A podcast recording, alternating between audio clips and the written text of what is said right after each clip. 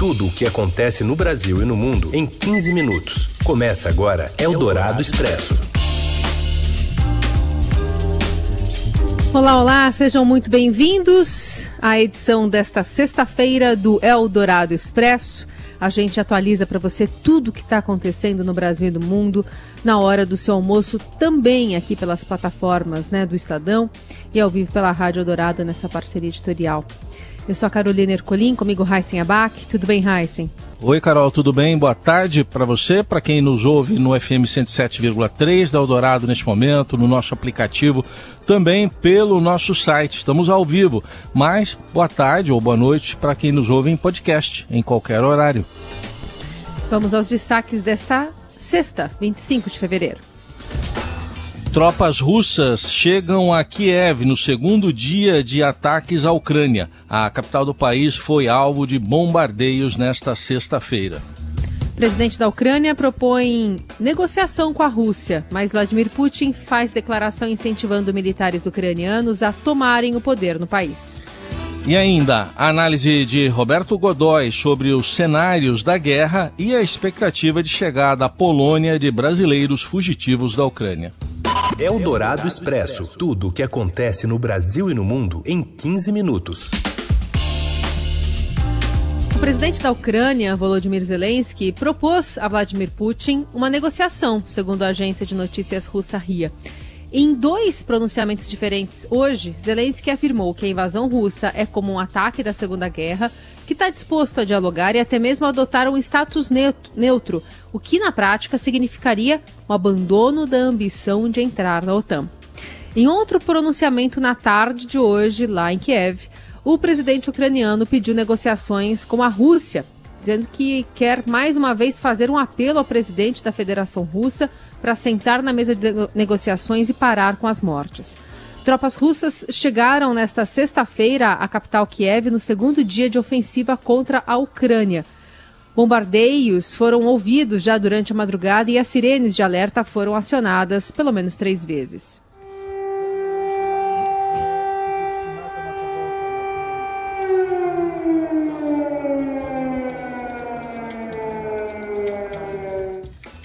E o governo russo emitiu declarações contraditórias sobre a, a, proposta de negociação apresentada pela Ucrânia. O porta-voz do Kremlin, Dmitry Peskov, disse que Vladimir Putin iria analisar a declaração do presidente Zelensky, mas que ele seguia um movimento numa direção positiva. Segundo o porta-voz, Putin está disposto a enviar uma delegação russa de alto nível a Minsk para negociações com uma delegação ucraniana. Minsk é a capital de Belarus, já era a cidade em que conversações e acordos de paz foram realizados anteriormente entre Rússia e Ucrânia, depois da ocupação da Crimeia pela Rússia em 2014. Mas o chanceler russo Sergei Lavrov disse que a Ucrânia perdeu a oportunidade das negociações de segurança e está simplesmente mentindo ao mostrar disposição para discutir um status neutro. Mais tarde, o próprio Vladimir Putin fez uma declaração sugerindo que os militares da Ucrânia derrubem o governo e tomem o poder. E nesta sexta-feira, o Conselho de Segurança da ONU avalia uma resolução que condena de forma dura a invasão da Ucrânia pela Rússia. Como membro do Conselho, o Brasil terá de apoiar, rejeitar ou se abster. O Ministério da Defesa da Ucrânia pediu à população do distrito de Obolon, próximo à capital Kiev, que preparem coquetéis Molotov para ajudar no enfrentamento às tropas russas que já estariam no local. Uma rede de TV ucraniana transmitiu instruções de como preparar esses coquetéis, uma espécie de bomba caseira feita com algum tipo de combustível, como gasolina ou álcool. O presidente Volodymyr Zelensky divulgou uma nova mensagem em vídeo mais cedo pedindo essa resistência à invasão russa e criticando os aliados da Ucrânia pela segunda vez em apenas algumas horas. Ele acrescentou que o povo ucraniano continua a resistir, demonstrando verdadeiro heroísmo. A iminente tomada de Kiev pelas tropas russas nesse segundo dia pode forçar uma nova rodada de negociações entre as partes envolvidas do conflito. A avaliação é da professora de Relações Internacionais da Universidade Federal de São Paulo, Cristina Pesequilo. Em entrevista à Rádio Dourado, ela disse que os dois lados teriam de fazer concessões. Nós estamos entrando num outro estágio, no qual a Rússia vai efetivamente ter a capacidade de controlar essa parte do território ucraniano e levar todos à mesa de negociação mais uma vez. Seria o momento dos dois lados cederem. O lado russo, mostrando, né, olha, já consegui meus objetivos militares, mas também uma consolidação da percepção do Ocidente de que essa reação da Rússia teria acontecido caso eles continuassem com as políticas atuais. De acordo com o especialista em defesa e colunista da Eldorado, Roberto Godoy, o presidente ucraniano tem três possibilidades disponíveis, mas ainda não escolheu nenhuma delas. Numa negociação, ele pode ter salvo-conduto para deixar o país, para procurar asilo, com certeza ele já deve ter várias ofertas nesse sentido, e para se retirar e entregar o governo. O Zelensky já disse que não deixa a capital, como se oferecendo em holocausto para virar um mártir, porque não é o momento. Uma terceira opção é ele deixar o país nesse momento e estabelecer uma espécie de governo no exílio, recebendo asilo de algum dos países que o apoiam, ao menos politicamente, particularmente se for um país da OTAN, onde a mão grande do Putin poderia alcançá-lo sem criar um problema ainda maior, mas ele aparentemente não está tomando nenhuma dessas providências terríveis. Ex-ministros das Relações Exteriores cobraram do governo brasileiro uma posição firme contra os ataques da Rússia contra a Ucrânia. Os ex-chanceleres Aloysio Nunes e Celso Laffer disseram ao Estadão que o Palácio do Planalto não pode adotar um tom neutro no episódio e precisa condenar a invasão russa. Aloysio Nunes, que comandou a política externa brasileira durante o governo de Michel Temer, e ele é do PSTB, disse que o país precisa seguir o exemplo do embaixador do Brasil na Organização das Nações Unidas, Ronaldo Costa Filho. A colunista da Eldorado e do Estadão, Helene Cantanhede, chamou de burros os posicionamentos tomados neste momento a partir de vieses ideológicos, inclusive na estratégia política para as eleições de outubro, e citou o exemplo do Partido dos Trabalhadores. O PT acha que essa guerra toda tem uma justificativa, porque se a Ucrânia entra na OTAN, a OTAN fica nas fronteiras da Rússia e é uma ameaça à segurança da Rússia. E aí o PT e a esquerda aproveitam para atacar os Estados Unidos. Se o Vladimir Putin e os analistas enfraquecem o Biden, eles enfraquecem o Biden e fortalecem a volta do Trump. A volta do Trump nos Estados Unidos fortalece a reeleição do Bolsonaro no Brasil. Portanto, é uma posição burra, pouco estratégica da esquerda e, particularmente, do PT. Bom, a gente segue ainda falando sobre esse assunto porque a Embaixada do Brasil na Polônia espera a chegada de cerca de 200 brasileiros vindos da Ucrânia após o país ter sido invadido pela Rússia. Em entrevista exclusiva à Rádio Dourado, direto de Varsóvia, o embaixador da Polônia, Adil da Rocha Viana, afirma que muitos brasileiros já cruzaram a fronteira por conta própria, mas ainda não sabe quantos realmente fizeram esse percurso. Ele afirma que tem aumentado a consulta sobre os trâmites para a entrada em solo polonês e que pelo menos um cidadão teve problemas para cruzar a fronteira por, por falta de documentos. Viana esclarece que a situação é recente e está sendo solucionada pelo escritório de Varsóvia. Segundo o embaixador, um plano de contingência está em curso pela Embaixada de Kiev para levar em breve cerca de 200 brasileiros para a Polônia por vias terrestres. Então, um, o, o, funcionário que está no plantão veio conversou sobre um, um, um, brasileiro que quer atravessar a fronteira, mas, mas a documentação dele não está correta. Então, nós vamos entrar em contato com a guarda de fronteira para permitir que eh, ver qual é o tipo de problema pra, e vamos atuar para que ele passe. Esse é o tipo de, de, de, assistência que só uma embaixada pode dar. Agora, é, vale a pena comentar também que, de acordo com as informações vindas de Kiev, os brasileiros na Ucrânia totalizam uns 500 mais ou menos. Uhum. Vários desses 500 já saíram por conta própria, enfim, não necessitaram de apoio nenhum. Outros ainda estão lá e, é, de acordo com as informações que nós temos, em breve está sendo organizado um deslocamento de mais de, mais de 200 brasileiros que viriam pro, que virão para o território polonês e aqui vão tomar seus destinos. Ou ficam perto da fronteira, ou virão para Varsóvia, ou viajarão para outros países na Europa ou para o Brasil. A Polônia tem se preparado para receber um grande fluxo de refugiados, abrindo centros para acomodação perto da fronteira. Apesar de a vida cotidiana seguir normalmente no país com o avanço das tropas russas no território vizinho, o embaixador brasileiro reforça a preocupação dos poloneses com a tensão. E eles têm um verdadeiro trauma com relação à, à possibilidade de serem invadidos novamente pelos russos. Então não há, não há uma calma, não. Eles estão, evidentemente, são muito civilizados, muito bem organizados, mas sentir seguros eles não se sentem, não. É, eu acho que é mais emocional.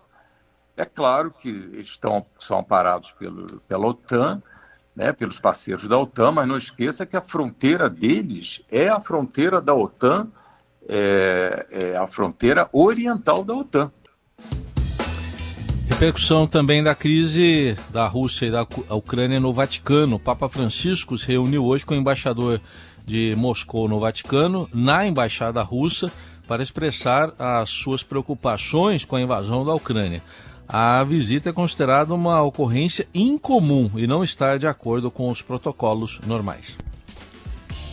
A vice-ministra da Defesa da Ucrânia, Hanna Maliar, disse hoje que as forças russas já perderam cerca de 2.800 soldados e 80 tanques desde que invadiu a Ucrânia. Em publicação na sua rede social, no Facebook, ela afirmou que as tropas também tiveram baixas em 516 veículos de combate, 10 aeronaves e 7 helicópteros. Importante dizer que as informações são difíceis de serem verificadas e o conflito na Ucrânia tem se marcado por uma guerra de versões. O Ministério da Saúde ucraniano, por exemplo, indicava que o país contabilizava ao menos 137 mortos e 300 feridos. Você ouve Eldorado Expresso. Seguimos com as principais notícias desta sexta-feira. A União quer um túnel submerso entre Santos e Guarujá, no litoral de São Paulo. E o governo de São Paulo cobra do governo federal a liberação de uma ponte. Mais informações com José Maria Tomazella. Discutida há 100 anos, está próxima de sair do papel a ligação entre Santos e Guarujá, duas das maiores cidades do litoral paulista por via seca. Hoje, a ligação é feita por um serviço de balsas considerado obsoleto. O governo federal incluiu a construção de um túnel submerso de quase 2 quilômetros no projeto de privatização do Porto de Santos. Já o governo de São Paulo espera aval da União para erguer uma ponte de 750 metros de extensão por 85 de altura ligando Santos e Guarujá. A concessão do porto à iniciativa privada deve acontecer no fim do ano conforme o Ministério da Infraestrutura, do pagamento pela concessão será reservado um aporte de 3 bilhões de reais para o túnel. A obra de engenharia prevê três pistas em cada sentido e um tempo de apenas cinco minutos para transpor o túnel de carro. Terá também pista de ciclismo e passagem de pedestres. Já a ponte, que depende apenas do aval do governo federal, será construída pela concessionária do sistema Anchieta Imigrantes sem necessidade de financiamento público direto. Os prefeitos da região, especialmente os de Santos e Guarujá, dizem que uma obra não exclui a outra e querem as duas, ponte e túnel. Eldorado Expresso. Evangélicos atacam o Palácio do Planalto e prometem troco após a aprovação dos jogos de azar. Isso só aconteceu no Congresso essa semana. A gente segue em Brasília agora com as informações da colunista do Estadão Vera Rosa. A aprovação do projeto de lei que legalizou os jogos de azar no Brasil, cassinos, jogo do bicho e bingo, expôs o racha na base aliada do governo do presidente Jair Bolsonaro. Deputados que compõem a Frente Parlamentar Evangélica se sentiram abandonados pelo Palácio do Planalto e acusaram a cúpula do Partido Progressistas, que é o partido do presidente da Câmara, Arthur Lira, e do ministro da Casa Civil, Ciro Nogueira, de agir contra os interesses do próprio presidente. Isso porque o presidente Bolsonaro, segundo eles, não entrou na articulação para aprovar esse projeto. Inclusive, está dizendo que é contra e que, se o projeto chegar às mãos dele, vai vetar a proposta. Na live que fez nessa quinta-feira, Bolsonaro disse o seguinte: mas eu tenho limites. Quer dizer, mesmo ele vetando, os parlamentares podem derrubar o veto. Foi uma votação apertada, com 246 votos a favor do projeto, 202 contrários e três abstenções. Na avaliação de apoiadores do presidente, Bolsonaro pode perder votos de evangélicos nas eleições de outubro, caso não barre o avanço dessa proposta. Eles também dizem que em política há troco e ameaçam não apoiar a reeleição do presidente da Câmara, Arthur Lira, no ano que vem. Lembrando, Heisen e Carol, que o projeto ainda precisa passar pelo crivo do Senado. E lá, essa proposta também enfrenta resistências, embora o senador Flávio Bolsonaro seja favorável à legalização dos jogos de azar. Eldorado Expresso. E agora o nosso assunto volta a ser a invasão da Ucrânia pela Rússia, mas sob um, um outro olhar. A retaliação do esporte a essa ação militar. E quem fala é o Robson Morelli. Olá, amigos! Hoje eu quero falar de duas decisões esportivas tomadas nesta sexta-feira em função da guerra dos russos contra a Ucrânia. A Fórmula 1 decidiu que não vai fazer a etapa de Sochi marcada para setembro desta temporada. Então, os pilotos, a FIA, as escuderias chegaram a um comum acordo de não correr na Rússia na Fórmula 1. Ontem, Sebastian Vettel já tinha avisado que ele, particularmente, não correria em Sochi e aí a Fórmula 1 toda achou por bem também tomar essa decisão. E outra informação desta sexta-feira, a UEFA tirou de São Petersburgo o palco da final da Liga dos Campeões. Está marcado para dia 28 de maio, deveria ser na Rússia, em São Petersburgo. Não vai ser mais em função da guerra, em função da invasão dos russos à Ucrânia. A final da Liga dos Campeões passou para Paris, no Stade de France, onde joga o PSG. É isso, gente. Falei, um abraço a todos. Valeu. E assim a gente encerra o Eldorado Expresso, mas a cobertura completa, né, sobre essa tensão ainda, especialmente entre Ucrânia e Rússia, a gente segue acompanhando, tanto por aqui quanto nas plataformas digitais do Estadão. Valeu, Heisen. Valeu, Carol. Gente, obrigado pela companhia. Bom fim de semana. Você ouviu Eldorado Expresso tudo o que acontece no Brasil e no mundo em 15 minutos.